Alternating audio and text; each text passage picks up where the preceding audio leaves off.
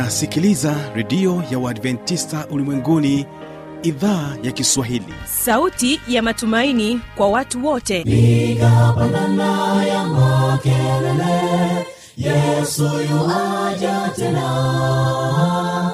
Ipaza sauti imba sana yesu yuaja tena. Anakuja anakuja yesu yuaja tena. Hii ni sauti ya matumaini kwa watu wote. Inayokujia kupitia redio ya uadventista ulimwenguni awr toka kila kona ya dunia tunasikia vita njaa maafa. Hivyo washiria marejeo ya mwokozi. Piga panda ewe mlinzi yesu yuwaja tena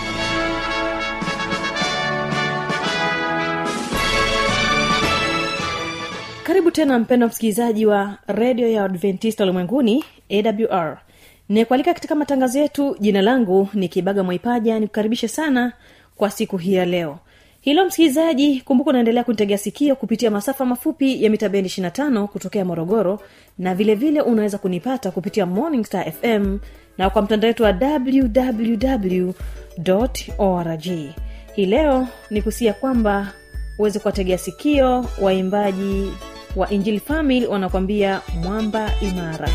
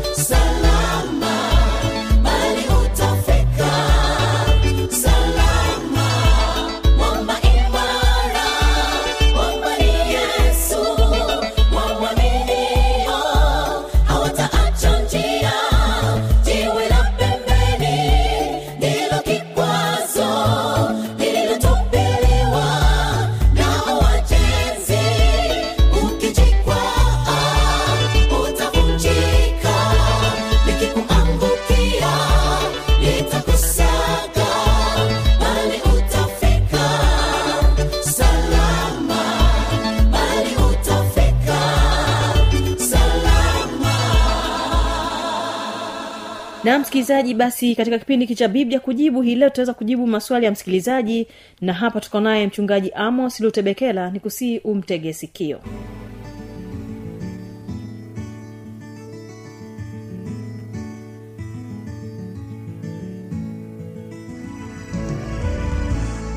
Kuna swali kutoka kwa msikilizaji ndugu malunga wa mwanza ambaye anauliza hivi petro anamaanisha nini anaposema kuna mambo magumu yaliyosemwa na paulo? Na msikilizaji huyu ndugu malunga wa mwanza amenukuu petro wa pili sura ya tatu mstari wa kumi na tano na wa kumi na sita ambao unasema nanyi uhesabuni uvumilivu wa bwana wetu kuwa ni wokovu kama vile na ndugu yetu mpenzi paulo alivyowaandikia kwa hekima aliyopewa vilevile vile kama katika nyaraka zake zote pia akitoa humo habari za mambo hayo. Katika nyaraka hizo yamo mambo ambayo ni vigumu kuelewa nayo na mambo hayo watu wasio na elimu wasio imara huyapotoa kama vile wayapotoavyo na maandiko mengine kwa uvunjifu wao wenyewe. Sasa fungu hili ambalo ameliandika petro akizungumza habari za paulo e, ambayo inaonyesha ya kwamba katika maandiko ya paulo kwenye nyaraka zake yamo mambo ambayo ni, ma, ni vigumu kuelewa nayo na mambo hayo ambayo ni vigumu kuelewa nayo e, watu wasio na elimu huyatumia kuyapotoa. Na wanapoyapotoa anasema sio hayo tu ni kama vile ambavyo wanapotoa na maandiko mengine e, kwa uvunjifu wao. Kwa hiyo ndugu wa malunga ameuliza swali zuri sana hili ambalo pia linahitaji kwa sababu ni la hekima linahitaji pia hekima kubwa kulijibu na lina upana mkubwa katika kulieleza swali hili kwamba hivi petro anamaanisha nini anaposema kuna mambo magumu yaliyosemwa na paulo akinukuu ile ambayo nimekusomea petro wa pili sura ya tatu mstari wa kumi na tano na wa kumi na sita. Katika kulijibu swali hili naomba nipitie mambo haya. Uh, labda tuanze kuangalia mm, miongoni mwa mambo uh, katika maandiko ya paulo ambayo ni vigumu kuelewa nayo na watu kwa sababu ni vigumu kuelewa nayo wanayatumia hayo kupotoa maandiko. Na hivyo kuhubiri ujumbe ambao hakukusudiwa na mwandishi. Mojawapo ni ile tunayosoma katika warumi sura ya kumi na nne mstari wa kwanza na wa pili.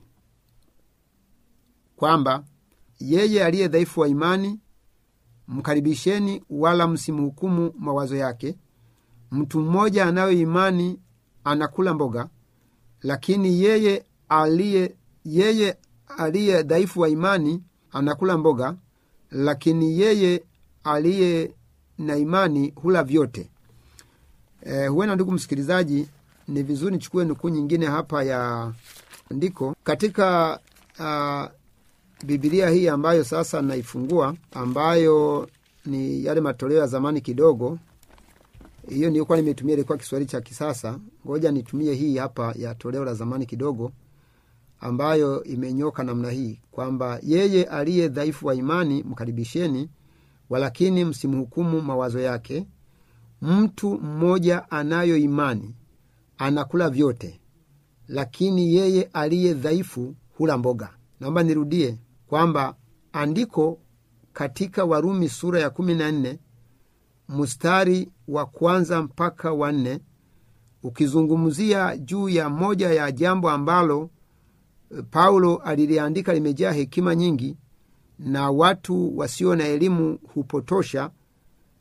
Ni hili kwamba yeye aliye dhaifu wa imani mkaribisheni walakini msimhukumu mawazo yake. Mtu mmoja anayo imani anakula vyote lakini yeye aliye dhaifu hula mboga. Sasa katika suala hili la kwamba mwenye imani anakula vyote na aliye dhaifu hula mboga ndilo ambalo baadhi ya watu wasomaji wa bibilia ambao wana nukuu vibaya maandiko haya wanafundisha watu uh, ya kwamba neno kula vyote inamaanisha ya kwamba kilo chochote kilichoumbwa na mungu ni cha kutafuna. Na moja ya kona ya tanzania kwa kweli ni watu ambao niliishi karibu nao na kwa jadi na jamii yao wanakula karibu kila kitu. Mtu mmoja niambia kwamba kilichomshinda kula kwa ndege ni kunguru na kwa vinavyotambaa kilichomshinda kula ni kinyonga. Sasa aa, na huyu mtu ni mkristo pia wa madhehebu fulani. Sasa ikiwa kweli mtu anafika hapo kwamba paulo aliposema aa, yule mwenye imani nakula vyote kwamba inamaanisha vilivyoombwa na mungu vyote viliwe bila kuona e, andiko la bibilia limesemaje juu ya kipi kiliwe na kipi kisiliwe e, na kwamba anaposema kwamba aliye dhaifu hula mboga e, halafu anafikiri kwamba amemaliza maneno. Sasa hapa ndipo moja ya mambo ambayo kwa kweli a, ni kupotosha maandiko. Kwa sababu e, tukifuatilia muktadha kwa sababu katika maandiko ya bibilia e, yako mambo ambayo ni lazima uangalie muktadha wake pia. E, ya kwamba sio kila jambo unalipeleka kile tunachosema kiingereza literal, translation e, kwamba unafanya tafasiri ya moja kwa moja e, kana kwamba sasa haina ufafanuzi ndani. Sasa kipindi hiki cha paulo anapoandika warumi kumi na nne kipindi hiki kulikuwa na makundi mawili makubwa e, kanisani ambayo yalikuwa yanakinzana habari ya ulaji. Na yalikinzana habari ya ulaji kwa sababu moja kubwa kwamba hawa walikuwa ni waumini ambao wameongoka kutoka katika upagani na katika upagani kulikuwa na ibada za sanamu na ibada za sanamu zilitambikiwa na watu wengi walikuwa na mabucha yao ya kuuza nyama. E, nyama nzuri tu nyama ya mbuzi nyama ya kondoo nyama ya ng'ombe nyama nzuri kabisa. Lakini hawezi kupeleka sokoni nyama yake mpaka amekata kipande cha nyama kwenda kutambikia miungu yake. Kwa hiyo kwa wale ambao walikuwa waumini wachanga wa imani. Wakaona kana kwamba anapokwenda kununua nyama sokoni ambayo kipande kimekwenda kwenye matambiko anahisi kama ameshiriki matambiko. Kwa hiyo hawa wanajamii waamini wapya hawa wakawa wanahisi nafuu wale mimea mimea kuliko kula nyama kwa sababu ya hiyo hali. Lakini kwa wale ambao wana imani imara wanaoelewa kwamba sanamu si chochote na hamuna chochote kwenye sanamu wao hawakuwa wanahangaika na hiyo uh, kwa sababu waliamini kwamba hata kama imemegwa sehemu kaenda kwenye matambiko haifanyi tofauti yoyote na haina madhara kwa upande wao. Kwa hiyo walienda sokoni wakanunua nyama na kwa sababu nyama ya, nyama ya mbuzi vyakula ambavyo mungu ameruhusu kwenye bibilia e, kama tunavyosoma bibilia ina, ina, mungu ameruhusu vingine viliwe vingine visiliwe wanaona kula kwa hiyo paulo ndipo anaandika tu kwamba uh, hawa wanaokula nyama na mboga vyote wanakula e, bila kujali habari za ibada za sanamu zinazofanyika hawa akawapatia kundi la wenye imani wanakula vyote. Lakini hawa watu ambao wao wanaona kana kwamba wanajisikia hatia kula hii nyama sokoni kuinunua hii nyama aa, kwa sababu sehemu imeenda kwenye matambiko hawa anawaita walio dhaifu wa imani na anasema anakula mboga. E, sasa ndipo paulo anashauri kwamba yeye aliye dhaifu wa imani akaribishwe wala asihukumiwe mawazo yake asihukumiwe mawazo yake kabisa. E, asihukumiwe mawazo yake kabisa kwa sababu e, yeye ameona hivyo na yeye hampasi kumhukumu kabisa. Na ndipo akaongeza vizuri kabisa kwamba e, basi kwa sababu amtu amhukumu mawazo yake mwenye imani anayekula vyote aendelee na yule ambaye hana imani na anakula mboga mwacheni msukuma mawazo yake. E, katika jambo hili e, paulo amezungumza katika sura nzima ya kumi na nne. Ukiliangalia na upana mkubwa mno ndugu msikilizaji kama unapata nafasi ya kusoma sura ya kumi na nne ya warumi amezungumza kwa upana mkubwa si habari ya vyakula tu mpaka amesema kuweka tofauti ya siku na kadhalika. Na wengine wamedhani tofauti ya siku pia wanadhani kwamba ni, ni kutofautisha kati ya jumamo ibada, siku ya ibada na siku sio ya ibada. E, lakini hakuwa namaanisha hicho. E, kuna wengine unaona a, hata sasa kuna watu ambao wanasherekea siku za kuzaliwa kwao au kwa watoto wao lakini wengine wanaishi hawana sherehe kama hiyo. E, sasa hiyo ni kutofautisha siku vitu kama hivyo. E, sasa anaeleza jambo hili kwamba jamani msihukumiane. Anayetofautisha tofautishe. Asiyetofautisha msimsumbue e, kwa sababu yote hayo hayana tofauti sana. Lakini paulo huyu katika sura hii ya kumi na nne ukifuatilia ili kuliweka wazo vizuri ameeleza vizuri ya kwamba aa, katika mstari kumi na saba maana ufalme wa mungu si kula wala kunywa bali ni haki na amani na furaha katika roho mtakatifu. Lakini mstari wa ishirini na moja akashauri kitu kikubwa kabisa. Kitu kikubwa kabisa. Tena ishirini akaanzia ishirini akasema kwa ajili ya chakula usiiharibu kazi ya mungu. Kweli vyote ni safi bali ni vibaya kwa mtu alaye na kujikwaza. Lakini ishirina moja anasema ni vyema kutokula nyama wala kunywa divai wala kutenda neno lolote ambalo kwa hilo ndugu yako hukwazwa.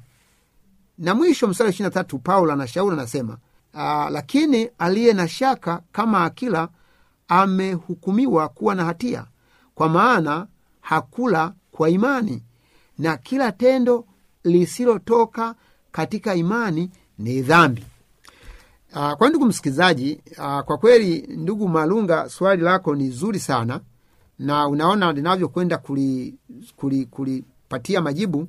Tunaenda barabara hiyo ya namna hiyo ambayo ni ndefu na inatosha na wewe kupata nafasi ya kuketi na kusoma bibilia vizuri kwa maombi mengi sana ili mungu akufunulie kile ambacho kinapaswa kuwa katika uhalisia wake. Kwa hiyo uh, katika hili fungu la warumi kumi na nne moja mpaka mbili na kuendelea ambalo wasomaji wengine ambao paulo ame, wa, amewaita wasio na elimu wanapotoa maandiko na kufikiri kwamba eh, maandiko ya paulo yalikuwa ameruhusu kwamba watu wale vyote kwa maana ya kwamba hakuna najisi wala isiyo najisi ukweli haikuwa inamaanisha hivyo lakini alikuwa na jaribu kusaidia kanisa la jamii ile ya watu walioongoka kutoka kwenye ibada za sanamu.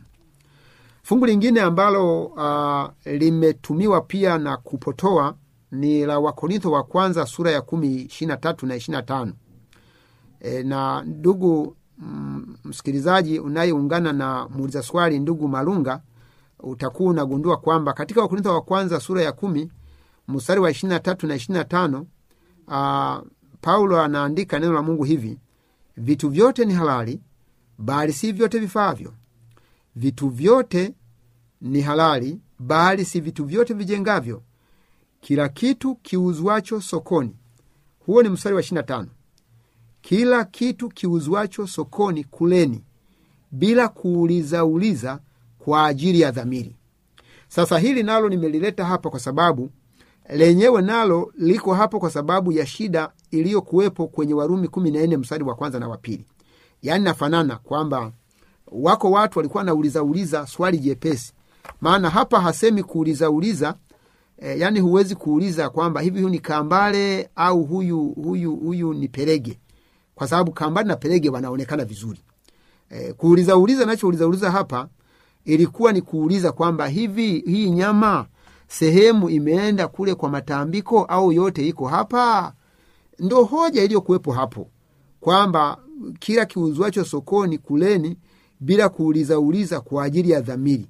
Hakumaanisha kati ya najisi na safi lakini alimaanisha kwamba ni nyama hayu huyu wa mbuzi au wa ng'ombe lakini kwa sababu ya dhamiri.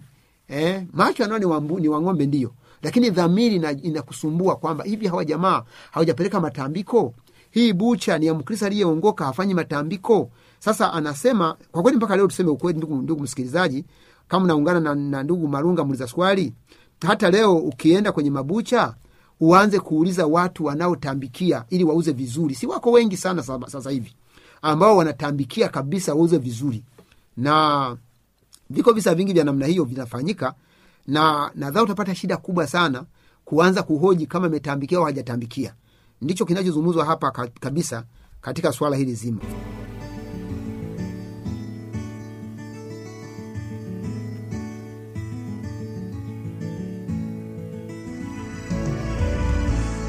Kwa maswali maoni changamoto au jambo nakutatiza lolote lile basi anwani ni hii hapa ya kuniandikia yesu yuwaja tena. Na hii ni awr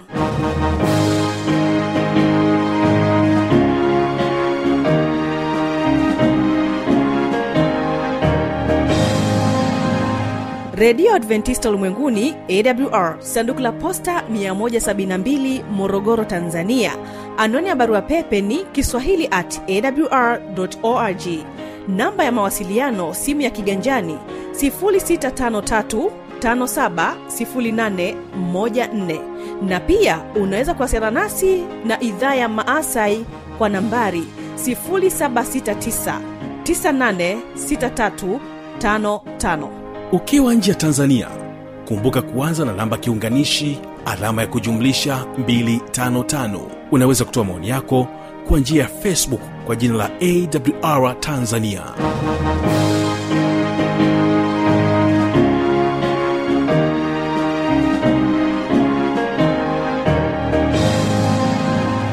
Mimi ni kibaga mwaipaja na hii ni awr kumbuka kesho ni mafundisho makuu naamini ya kwamba tutaweza kujifunza pamoja.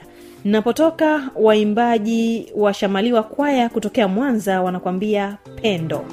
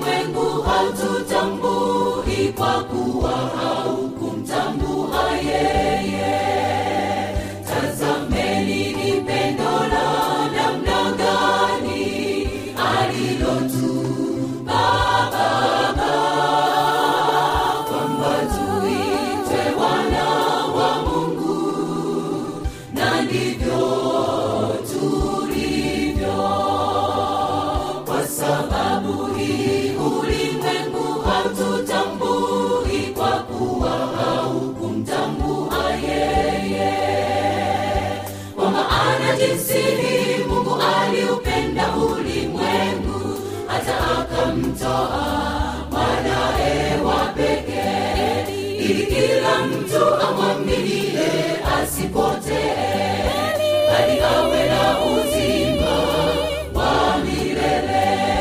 Kwa maana jinsi mungu aliupenda ulimwengu hata akamtoa mwanaye wa